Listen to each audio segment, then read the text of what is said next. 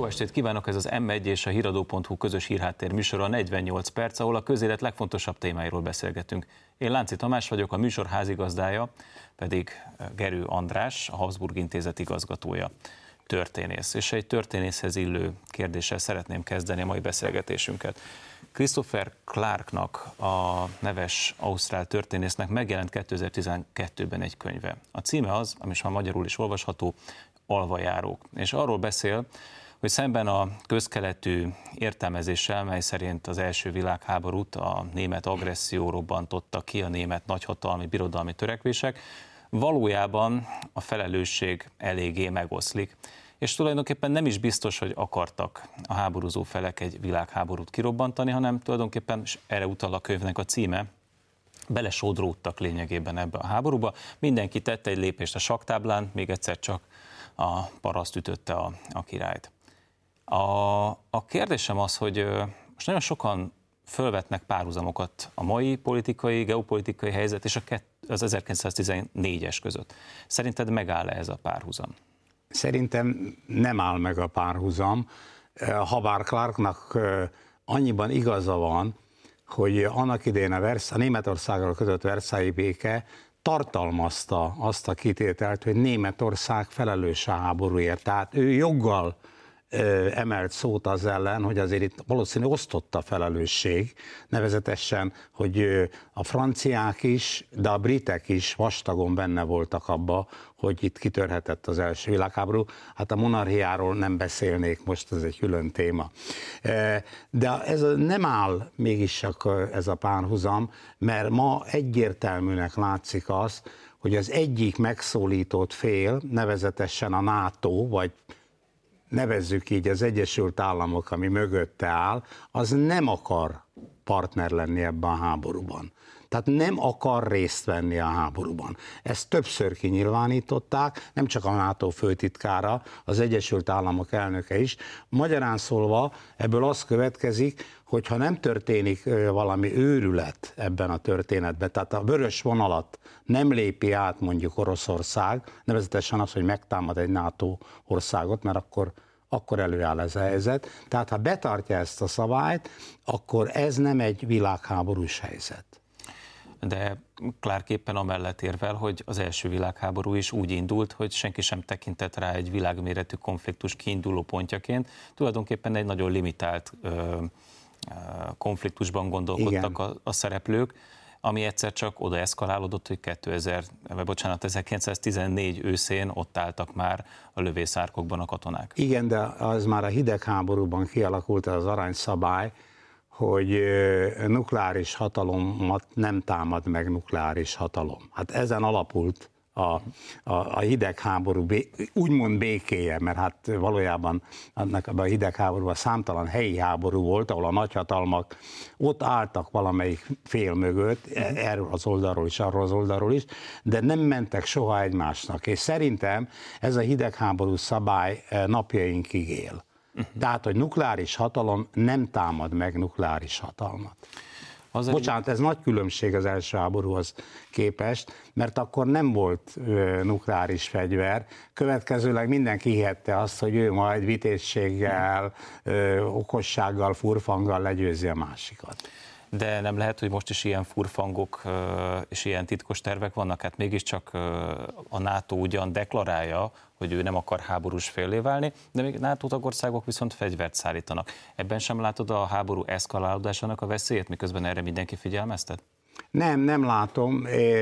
Megjegyzem, hogy az egyik háborús fél, nevezetesen aki megtámadtak, Ukrajna, nem véletlenül közli azt, hogy hát ő nagyon ragaszkodna egy ilyen úgymond légtérzárhoz, tehát hogy a NATO zárja le Ukrajna légterét, nem teszi meg a NATO. A fegyverszállítással meg az a helyzet, hogy ezt, hogy így mondjam, ez benne van a pakliban, tehát az oroszok se gondolják azt, hogy Ukrajna nem kap fegyvereket, és a szerencséje van mindkét félnek, abban utazik, hogy vagy elszedje a másikhoz juttatott fegyvereket, vagy megnehezítse annak az eljuttatását.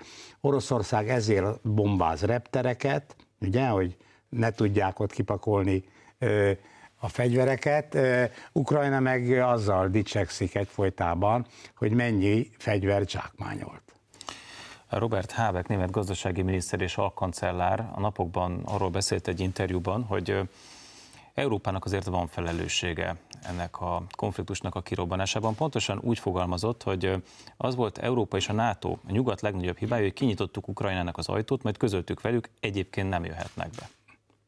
Igen, szóval nézd, itt ez egy nagyon érdekes dolog, és majd az utókor eldönti, hogy melyik beszéd stílus vagy beszédforma a jogos. A mostani helyzetben az egész nyugat ukrán barát, és úgy beszél erről az egész konfliktusról, mint hogy itt Ukrajnának semmilyen felelőssége, és a nyugatnak már önmagát tekintve semmilyen felelőssége nem lenne ebbe a konfliktusban, szemben a rút gonosz, agresszív oroszokkal.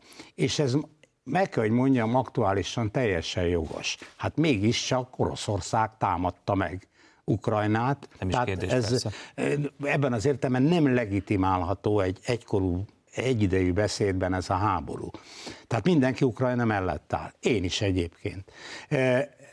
De ha utólag nézi majd, mondjuk az utókor nézi ezt, akkor nyilván nem ilyen egyszerű lesz a kép.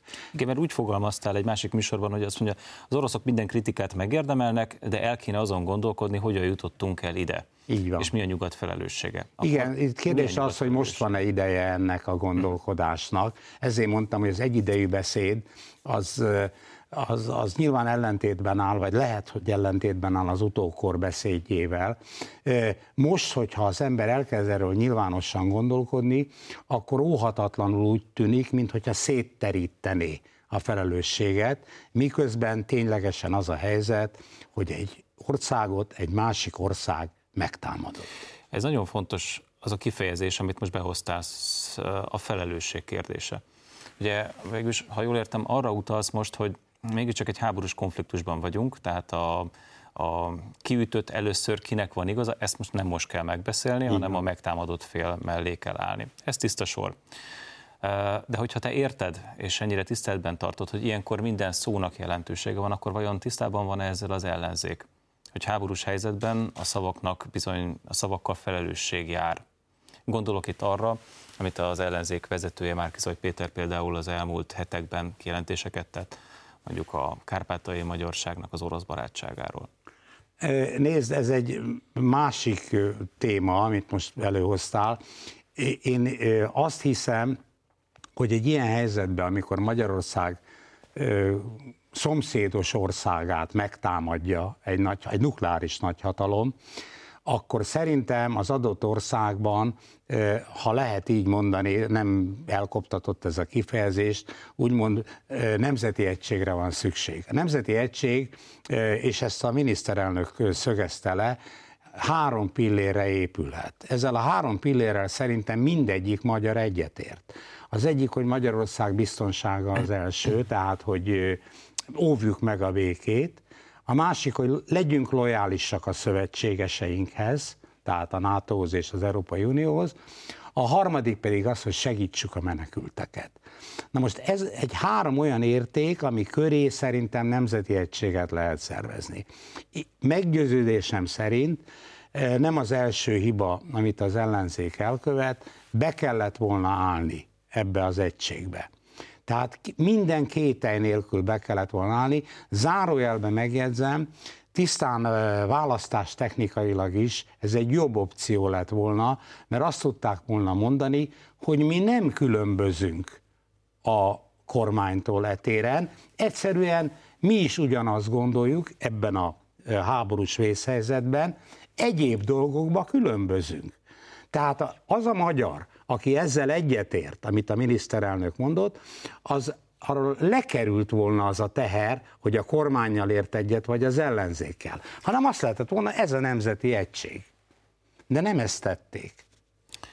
Igen, de végül is ebben felfedezek egy mintázatot, hiszen nem ez az első krízishelyzet, mondjuk csak ebben a kormányzati ciklusban, hisz itt volt a Covid is, ami azért mégiscsak egy teljesen újszerű kihívás volt, és én arra emlékszem, hogy ott is tulajdonképpen az ellenzék azokat a pontokat kereste, ahol különbözhet a kormánytól. nem az egyetértési pontokat. Ez egy jó taktika, ez egy kifizetődő taktika? Nézd, azért a Covid is egy valamelyes értelemben egy háborús helyzet volt. Tehát krízis egy metaforikus helyzet volt. Igen, krízis helyzet volt. De ott az ellenzéknek voltak olyan, mondjuk így, legalább egy olyan igazsága, amivel a kormány nem tudott mit kezdeni.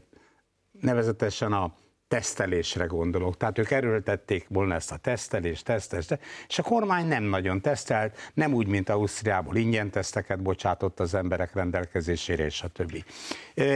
Ebben volt egy igazságuk, amivel szerintem értelmes volt megkülönböződni, akár egy Covid helyzetben is. Egy csomó más dologban meg nem volt igazságuk, ezért nevezzük így, ezt a Covid háborút abban az értelemben a kormány megnyerte, hogy a magyar közvélemény nem osztja a döntő többségében azt a narratívát, amit az ellenzék erről kialakított. De mondom, itt volt igazságuk. Ebben az mondjuk tradicionális háború ügyben semmi olyan nem igazolhat egy igazságot, amely eltér ettől a három alapértéktől, amit mondtam. És hol látod, hogy hol tért el az ellenzék? Ennek van válaszom, de szerinted hol hibázott a legnagyobbat? Hát szerintem ott hibáztak a legnagyobbat, hogy ők azt mondták, hogy mindenképp a magyar szuverenitás teljes feladásával mindent a NATO-ra kell bízni. Na most a NATO is természetesen egy katonai védelmi szövetség, és mint látjuk, van mozgástér a NATO-n belül is a nemzeti érdekek tekintetében. Tehát vannak NATO országok, amelyek fegyvereket szállítanak Ukrajnának, több ilyet tudunk, és van olyan, mint a magyar miniszterelnök, amit kijelentett, hogy mi nem szállítunk úgymond halálos fegyvereket Ukrajnának. Tehát a NATO-nak van egy belső mozgástere. A magyar ellenzék kezdettől fogva azt mondta, hogy amit a NATO mond, mi ezt szolgálóan követjük. Miközben kiderült, hogy lehetségesek különbségeket éren. Nem tudom, meddig tartható ez a magyar kormány részéről, de momentán az a helyzet, hogy Magyarország nem szállít fegyvereket Ukrajnába. Egy baloldali elemző napokban fölvetette, hogy... Ezzel egyetértesz egyébként, András? Teljes mértékben. András, már összekevertelek a papáddal, mindegy. Egy baloldali elemző fölvetette a napokban, hogy az ellenzék azzal is előállhatott volna, hogy alakuljon egységkormány ebben a krízis helyzetben. Ugye ezt már elmulasztották, ezt a lehetőséget. Egyébként faramúci módon 2008. októberében legutoljára Gyurcsány Ferenc próbálkozott ezzel, amikor éppen összeomlott a magyar gazdaság, akkor egy egységkormányt próbált összetákolni, és ezzel próbálta a felelősséget teríteni. Neked mi a véleményed arról, hogy ez lehetett volna egy ellenzéki stratégia? Hát lehetett volna, de én biztos, hogy nem kezdeményeztem volna ezt. Nézd, ez egy nagyon furcsa dolog. Szóval én, mint magyar állampolgár, abba vagyok érdekelt, hogy egy országban minőségi politikai alternatíva legyen. Itt van egy ellenzék, amelyik én azt látom, hogy következetesen kihagyja azokat a lehetőségeket, amelyek től ő minőségi politikai alternatíva lenne, mert ha van alternatíva, az egyébként a hatalomnak is jobb, mert versenyhelyzetre kényszeríti őket. De ennek mi az oka? Tehát mi az oka annak, hogy nem próbálnak meg kormányképesnek látszani? Politikai talentum hiánya, rossz stratégia? Nézd, nagyon sok ok van, de én alapvetően vessenek meg ezért engem a nézők, én alapvetően mégis csak egy humán értelmiségi vagyok. Egy történész. És én azt gondolom, hogy az elsődleges előfeltétel minden politikai cselekvéshez az identitás. Hogy tudjam, hogy én ki vagyok, és ebből következik, hogy mit akarok. És én azt látom, hogy a magyar ellenzék egy negatív identitásra szervezte rá magát, az Orbán ellenességre, és nem egy pozitív identitásra, hogy nevezetesen az, hogy én ki vagyok. Ennek a következménye az, amit a miniszterelnök jelöltjük mond, hogy a fasiszták meg vagy a nácik, és a kommunisták büszkén vannak együtt. Ez egy népfront. Ez egy népfront. Ő erre azt mondja, hogy ez egy félreértelmezett, kiforgatott mondat volt. De mindegy, hogy ő mit mond erről, nem is akarok hozzá különösebben intellektuálisan viszonyulni, mert kidobott energia. Valójában arról van szó, hogy ez tényszerűen bizonyítható. Hát tényszerűen ott vannak a mai szélsőjobbosok is, van képviselőjelöltjük is egyébként, tényszerűen ott vannak a mondjuk ma már önmagukat talán reformácinak tartó figurák, akik helyenként, időnként karlendítenek. Tehát ez tényszerűen igaz. Ez egy igazat szólt ez az ember. Tehát én ezt elfogadom tőle. De nincs egy olyan pozitív identitás, amitől ők megkülönböztethetőek lennének, túl azon, hogy nem akarjuk azt, ami van. Na de én szerintem az identitás lenne az első. Zárójel megjegyzem, nagyon-nagyon fáj a szívem mondjuk egy olyan szocialista pártért, amely teljesen a haldoklás állapotába jutott, mert én azt gondolom, hogy szükség lenne Magyarországon egy olyan pártra, amelyik a társadalmi egyenlőség vagy egyenlőtlenség csökkentésének a gondolatát képviseli. Úgy tűnik, hogy ez is, úgy látszik, hogy ez is eltűnik. Tehát kell alapvetően egy baloldali identitás. Kell az esélyegyenlőség állítása. Tehát olyan, amitől én azt tudom mondani, hogy én ezért. Utána persze kell egy vezető. Ez nem olyan egyszerű. Ma az egész ellenzéknek egyetlen egy politikai tehetséggel bíró embere van, ez Gyurcsány Ferenc egyébként, meg a felesége valamennyire. Paradox módon viszont ő az egyik legnépszerűtlenebb. De viszont igen, és ez bizonyos értelemben a kormánykoalíció nagy sikere, hogy egész elképesztő módon elkoptatták ezt az embert. Tehát ővele nem lehet nyerni, ez nem is kérdés. De tehetsége van. Ezt ne vitassuk el tőle. És természetesen az identitás a vezető mellé, hát nem tudom másképp mondani, kellene egy szervezettség, amelyik mindegyik pártnak, egyébként ez a kormánypártnak is problémája, mert ahogy annak idén a polgári körökkel felépítette magát, hát ma nem nagyon tudsz ilyen polgári köröket, de a hatalom az segíti őket abban, hogy valami fajta, hogy mondjam, networköt kialakítsanak. Az ellenzéknek is kéne, és ellenzékből ezt nehezebb megcsinálni, de hát ez egy másik alapfeltétel lenne. És a negyedik, ami nagyon fontos, kell egy intellektuális tartalom. Tehát én mélyen hiszek abba, hogy nem lehet politikát csinálni intellektuális tartalom nélkül.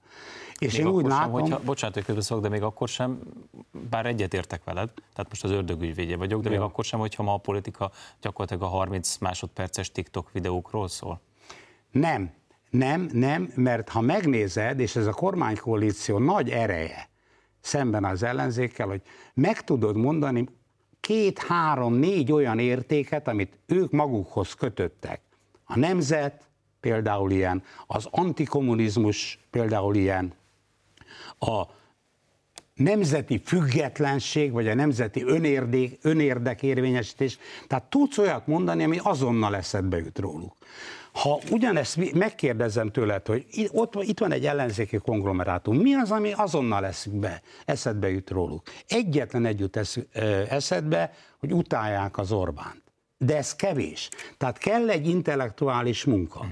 Hiába rövid az üzenet, az a tömegpolitikai része. De ki kell találni, hogy mi az a 3-4 pillér, ami az enyém, és kötöm magamhoz. Az ellenzék szerinted önmagát csapta be, amikor tavaly októberben az előválasztáson megünnepelték tulajdonképpen a saját maguk győzelmét. Ugyanis én emlékszem, fél évvel ezelőtt egy olyan hangulat uralkodott az ellenzéki oldalon, hogy tulajdonképpen megvan a bölcsek köve, tehát megvan a recept a választás megnyeréséhez. Van jelölt, vannak jelöltek, ki van választva a vezető, megtalálták Márki-Zay Pétert, akkor mi romlott el? Hát először is azért így utólag megkérdeznék jó néhány ellenzéki embert, aki ragaszkodott az előválasztáshoz, hogy biztos, hogy jó ez az előválasztás, biztos, hogy jó a közvetlen demokrácia, biztos, hogy a legalkalmasabb embert választották meg, de ezt hagyjuk. Szerintem ez egy részben önbecsapás, de részben meg az az alapja, hogy azért Az is elgondolkodtató, hogy 12 évi kormányzás után azért a magyar lakosság, és ne menjünk bele a részletekbe, szinte fele úgy gondolja, hogy elege van ebből, ami van. Tehát ez egy olyan felhajtó erő, amiben sok ellenzéki azt gondolhatja, hogy ez elég. Csak ugye ezek nagyon széttartó és identitásmentes dolgok, és kétségtelen az emberek egy jelentős részének elege van ebből az uralomból, elege van a Fidesz kormányzásból, sok mindenből elege van, de úgy tűnik, hogy ez nem elég. Tehát erről beszéltem az elején, hogy még kellene azért pár dolog ehhez. Az identitás kérdését feszegetted, és visszautalnék arra, hogy úgy fogalmaztál, hogy reformnácik vannak az ellenzékben. Hát, akkor mit gondoljunk erről az egész Z. Kárpát-Dániel ügyről? Mert azért ez mégiscsak súlyos. Tehát ott van az ellenzéki lista a 9. helyén lévő képviselőjelölt, aki egy videófelvételen félreérthetetlenül náci karlendítést mutat be. Oké, ez egy dolog. Erről mindenkinek van egy véleménye. Majd utána megkérdezik a főpolgármestert, aki azt mondja, hogy ő nem anatómiai szakértő, tehát ő ezt nem tudja megítélni. Vagy igen, megkérdezik a miniszterelnök jelöltet, Márki-Zay Pétert, aki azt mondja, hogy ez biztos, hogy nem náci karlendítés, mert közben mosolyog az illető. Tehát ez nem hitelteleníti, tehát hogy nem... Tehát ez nem arról van itt szó, hogy tulajdonképpen recseg, ropog az identitások mentén ez az egész. De nézd, Tamás, pont erről, most nem rontottam el, nem mondtam András, szóval azt akarom mondani, hogy pont erről beszélek. Hát amikor azt mondom, identitás hiány, egy baloldali ember, egy következetes baloldali ember, de egy következetes konzervatív, egy náci karlendítésre azt mondja, hogy nem, elfogadhatatlan. Slussz, passz, itt pont vége a mondatnak. Ezek meg éppen azért, mert elveszett az identitásuk, össze-vissza sumákolnak. Hát gyakorlatilag hülyeségeket beszélnek, meggyőződésem szerint tudják, hogy ez tényleg elfogadhatatlan, de ilyen-olyan taktikai megfontolásokból úgy gondolják, hogy a saját identitásokat érdemes feláldozni. Én nekem meg az a véleményem, ez is egy politikai axioma, hogy semmilyen taktikai okból nem érdemes az identitást feladni. Deák Ferenc, amikor megkötötte a kiegyezést, tudta, hogy engedményeket tesz, de abban volt érdekelt, hogy elvet nem adunk fel. Tehát úgy kötötte meg a kiegyezést, hogy előbb helyre kellett állítani a 48-as törvényeket, és azt mondta, hogy törvényszabta úton törvényeinket megváltoztatjuk. Tehát megadta azt a vezérfonalat, amitől ez a kompromisszum védhető legyen, elvileg is. Nem ez történik a mai ellenzéknél, mert nincs identitásuk. Hát köszönöm szépen, hogy eljöttél a műsorba. Keretes lett az első fél idő, a történelemtől eljutottunk a történelemig. Most egy rövid szünetet tartunk, de a műsort a hírek után energetikai kérdések megvitatásával folytatjuk ugyanitt az M1-en és a híradó.hu-n. Tartsanak velünk a második részben is.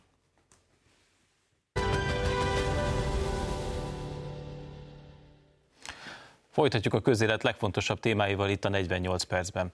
A műsor második részének vendégei Hortay Olivér, a Századvég energetikai üzletágvezetője, valamint Tóth Máté, a Magyar Energetikai Társaság alelnöke, és visszatérő vendégek vagytok, hiszen egyszer már volt alkalmunk egy izgalmas beszélgetésre. És most azért hívtalak meg titeket ismét, mert azért nagyon fontos dolgok történnek itt energetikai területen, amelyek közvetlenül és azonnal képesek befolyásolni az életünket. Múlt héten egy Európai Uniós csúcs volt Versailles-ban, a számunkra nem sok jót ígérő Nagy Trianon palotában tartották egyébként.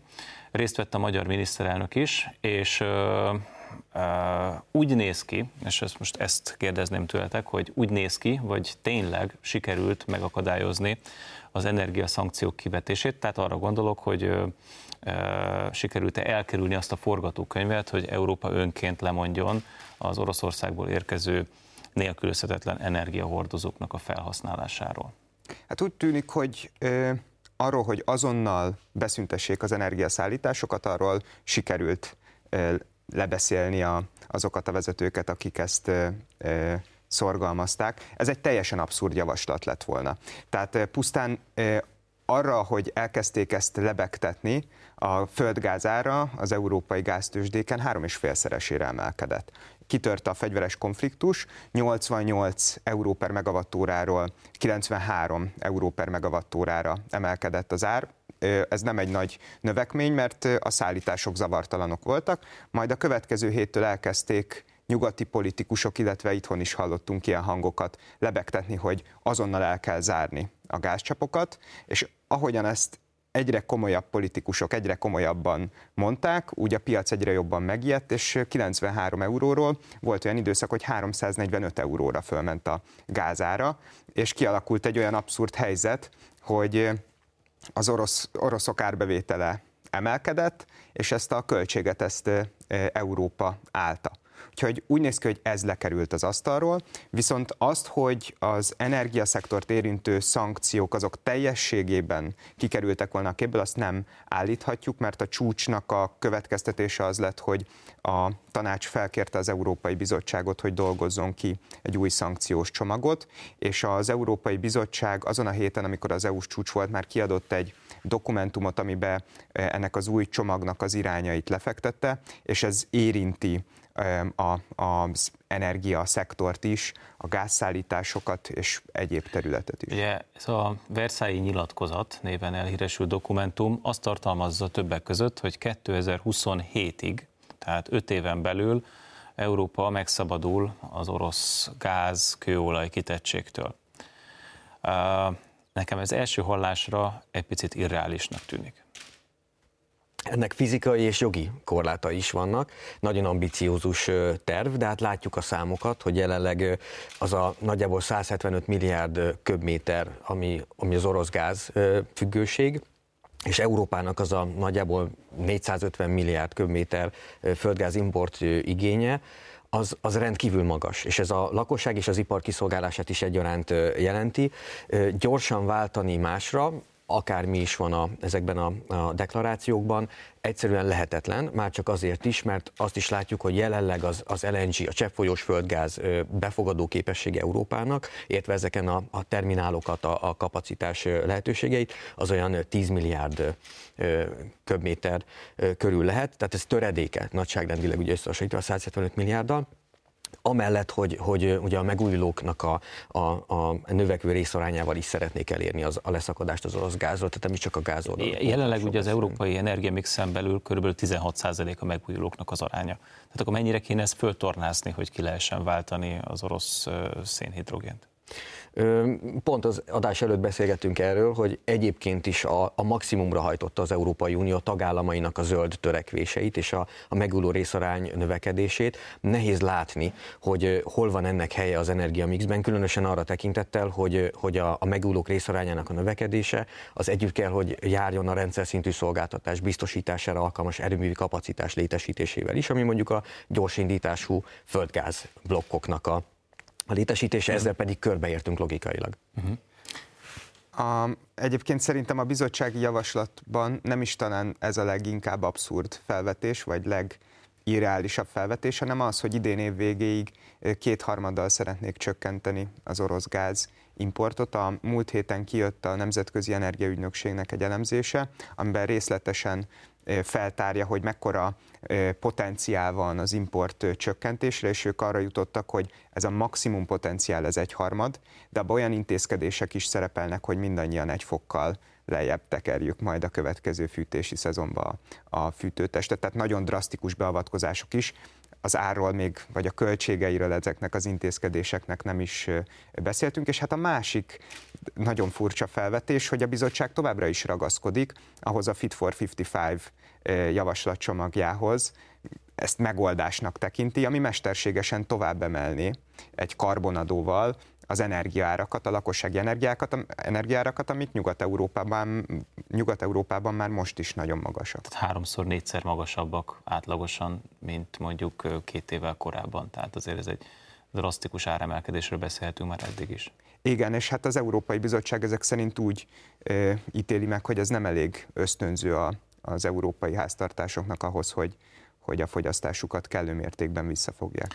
Most itt van egy másik dilemma, és szeretném megkérdezni a véleményeteket arról, hogy ugye az állam és kormányfők úgy döntöttek, hogy azért nem akarnak ők hirtelen lépéseket tenni, nem akarják elvágni Európát az orosz földgáztól és kőolajtól, ez tiszta sor. Ugyanakkor két cég is, két jelentős szénhidrogén forgalmazó cég, a Shell, illetve az EON bejelentette, hogy ők egyébként maguk nem fognak orosz gázt vásárolni, illetve kőolajat. Ennek milyen veszélye van, illetve itt egy nagy cég szembe mehet egy állami döntéssel? Van itt az államnak van ezen a területen tennivalója? Veszélyezteti ez a lakosságnak, az európai lakosságnak a ellátás biztonságát?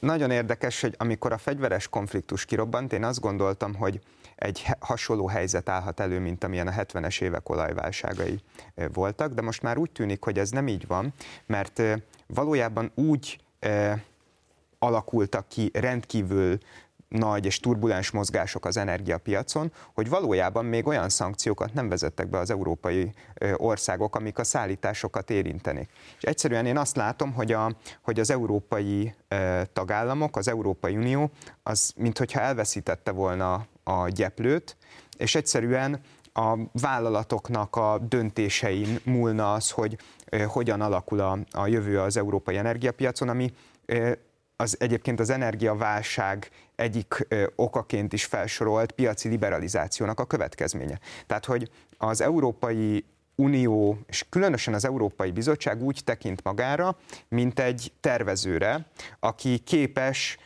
az energiaszektort nagyon hatékonyan befolyásolni, terelgetni, meghatározni az energiamixet, meghatározni az importarányt, és így tovább. Viszont elfeledkezik arról, hogy az elmúlt 15 évben volt a piacon egy nagyon erős liberalizációs tendencia, ami szükségképpen leépítette azokat az állami eszközöket, amik az ilyen szintű, tervszerű befolyásolást lehetővé tennék. Te energiajogász vagy.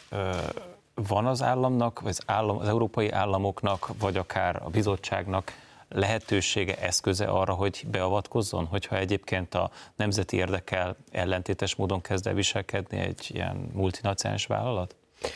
Külön kell választani a nemzeti, a szuverén jogalkotónak a lehetőségeit és az Európai Uniónak mint egésznek a lehetőségeit. A Lisszaboni szerződés eredményeképpen egy nagyon kényes egyensúly állt be, a tagállami hatáskörben maradt politikák és a Brüsszel által magához vont politikák között vannak, csak Brüsszelhez vannak, csak a tagállamhoz tartozó politikák, és látni kell, hogy az energiapolitika középen van. Ebből adódik a kényessége, ugyanis a tagállamoknak is maradt valamennyi döntési jogosultsága.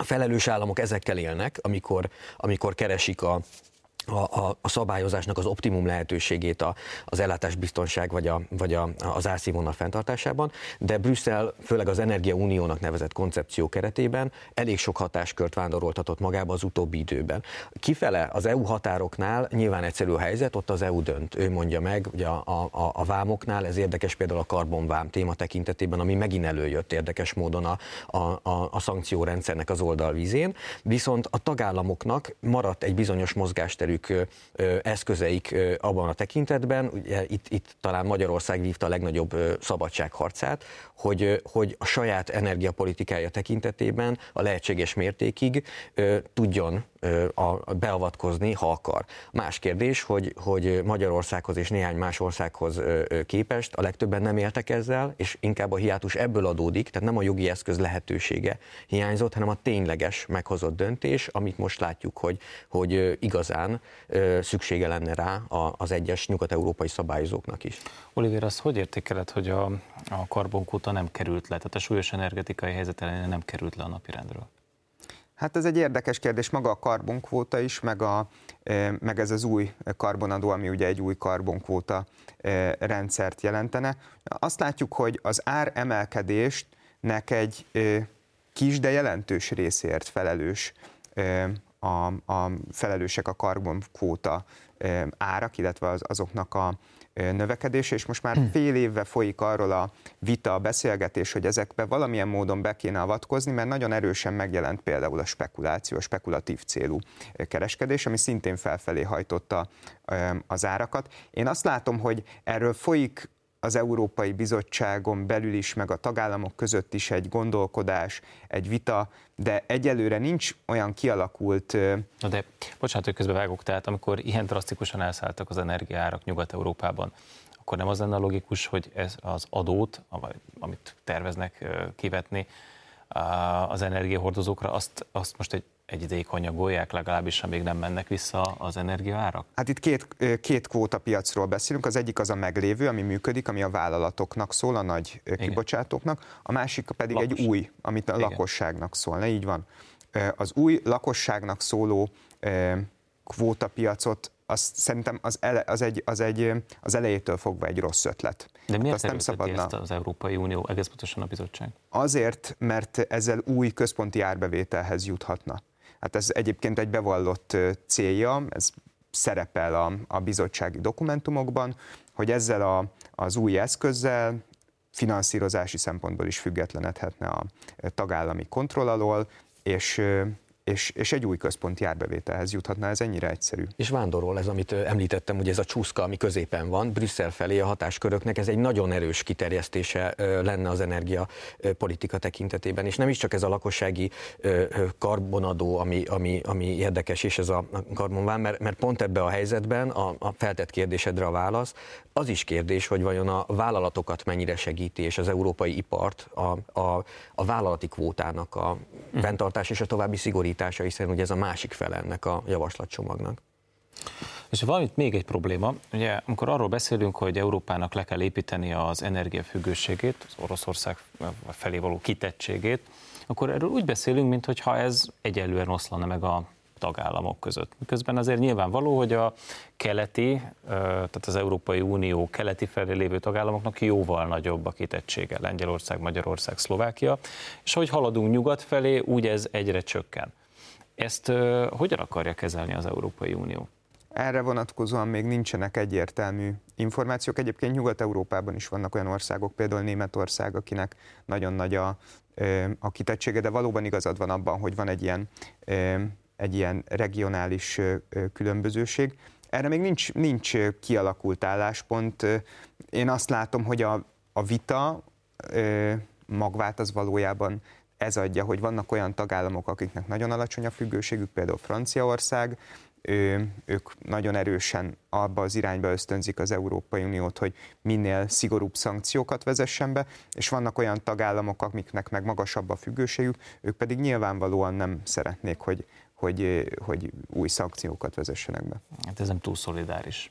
Nem túl szolidáris, és egyébként pont ezt látjuk a karbon adó tekintetében is, hogy érzéketlen Európa egyik fele arra, hogy Európa másik fele egészen más helyzetben van, minden szempontból, szociálisan, a társadalmi berendezkedés, vagy éppen ugye az energia mix szempontjából érzéketlen erre.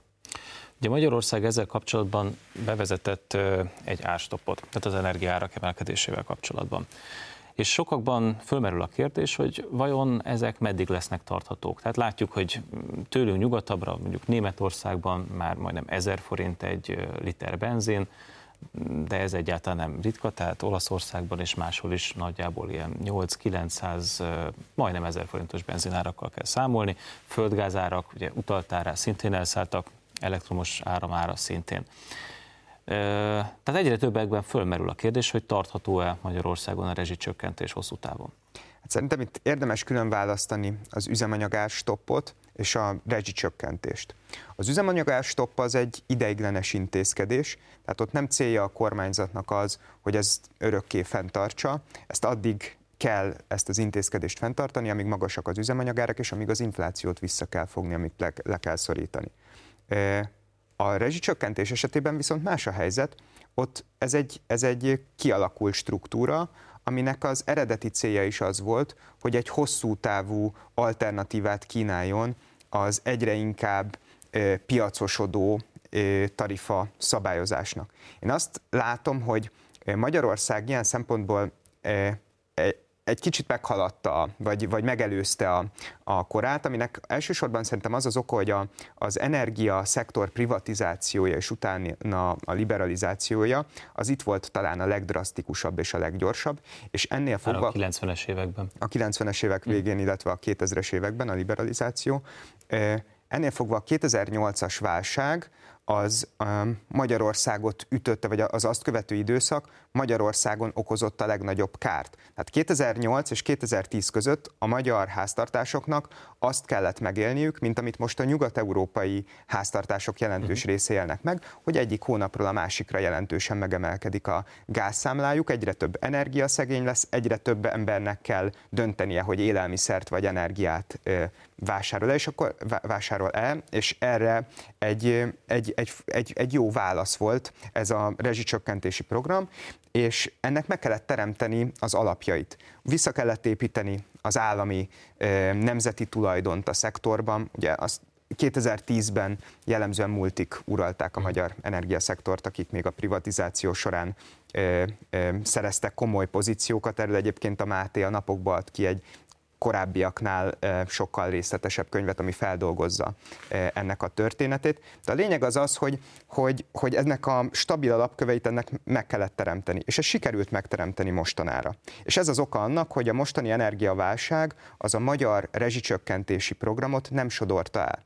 És most, amikor a nyugat-európai országok oda kerültek, hogy a liberalizációs folyamat és a korábbi privatizáció következményeképpen nincsenek meg azok a védőhálók, amik egy ilyen sok helyzetben alkalmazhatóak lennének, most ezek az országok szintén a rezsicsökkentés felé fordulnak. Tehát az elmúlt fél évben Magyarországon kívül 8 ország vezetett be rezsicsökkentésen megegyező intézkedést, további országok fontolgatják, jelenleg is a bizottság asztalán van egy olyan javaslat, ami egy a rezsicsökkentéshez hasonló egységes szabályozásra vonatkozna. Tehát azt látjuk, hogy mi korábban Európában a rezsicsökkentés az nem mondhatjuk, hogy egy kedvelt program volt, hogy eljárást is indítottak ellenünk. Most egyre többen átveszik, másolják ezt az elképzelést. Elfogadottá vált a magyar rezsicsökkentés?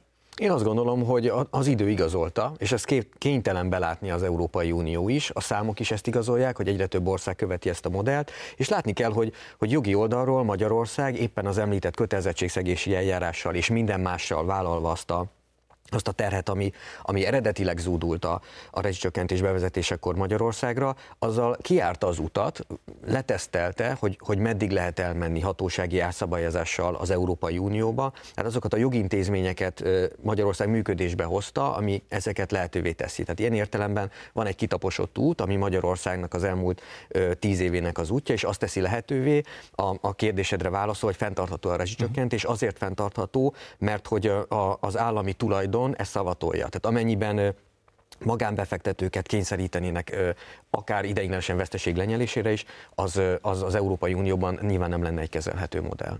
Talán annyit még szerintem érdemes hozzátenni, hogy ez a nemzeti tulajdon, vagy ez a visszaépült nemzeti tulajdon, ez egy hosszabb távú gondolkodást tesz lehetővé. Azt látjuk, hogy mondjuk 2010-ben a multinacionális vállalatokat alapvetően az érdekelte, hogy az évvégi eredményeik azok hogyan alakulnak. És ennél fogva kevésbé voltak motiváltak arra, hogy olyan típusú szerződéseket, olyan típusú beszerzési lehetőségeket építsenek ki, amik hosszú távú kiszámítható energiaellátást biztosítanak. Míg most, hogy az energiaszektor jelentős része nemzeti tulajdonban van, a lakossági ellátás többsége az nemzeti tulajdonban van. Ezek a vállalatok pontosan tudják, hogy nekik 5, 10 és 15 év múlva is garantálniuk kell az olcsó és biztonságos energiaellátást, és ennél fogva motiváltak arra, hogy kiszámíthatóbb beszerzési lehetőségeket, megállapodásokat kössenek. Még röviden térjünk ki egy témára, amikor ugye arról beszél az Európai Unióban számos döntéshozó, hogy minél hamarabb meg kell szabadulni az orosz energiahordozóktól, és át kell állni zöld energiára, ugye karbonsemlegessé kell tenni a kontinenst, akkor mint elfeledkeznének arról, hogy Európa igazából nem rendelkezik olyan kapacitásokkal, amelyekkel ezt meg lehet tenni. Tehát az ehhez szükséges nyersanyagok, azok nincsenek Európában. Jelentős részben egyébként Oroszországban, illetve Kínában lelhetők föl. Nincs itt valami ellentmondás? Én tágabb ellentmondást látok, tehát itt a szankciók kapcsán, illetve az új ötletek kapcsán megint egy olyan helyzet áll elő, hogy van egy nagyon komplex adaptív rendszer, ami az energiaszektor és tágabb értelemben a gazdaság, és a döntéshozók azt gondolják, vagy egyes döntéshozók azt gondolják, hogy kézi vezérléssel, egy-egy határozott, drasztikus intézkedéssel ők majd jobb irányba terelgetik ezt az organikus rendszert. De azt látjuk, hogy ez nem így működik, mert hogyha az ember nagyon drasztikus beavatkozásokat hoz, akkor annak olyan nem várt, gyakran negatív következményei lehetnek, ami előre nagyon nehezen látható. És ez, amire utalsz, a nyersanyag probléma, hát most még nagyon nehéz azt látni, hogy azok a szankciók, amik már bevezetésre kerültek, ugye most a hét elején az acéltermékekre is kivetettek szankciót, hogy ezek pontosan az értékláncokban mit fognak okozni, mit fognak eredményezni. Hát jobb helyzet biztos, hogy nem lesz, és azt tudjuk, hogy az Európai Unió nyersanyag tekintetében, napelempanel tekintetében, és így tovább, nagyon erősen kiszolgáltatott más nagy régióknak. És hogy ezt tetézzem, bár már csak 2 percünk maradt a műsorból, de itt van egy másik probléma is, tehát javarészt a Covid következtében, és még a 2008-as gazdasági válság következtében Európának a fele hatalmas adóssághegyeken ül, államadóssághegyeken. Most egyszerre kéne megfinanszírozni egy fegyverkezési programot, számos ország, európai ország ugye fegyverkezésbe kezd, a biztonságpolitikai kihívások miatt, és le akarja cserélni a teljes energetikai rendszerét gyakorlatilag, mindezt 5 éven belül.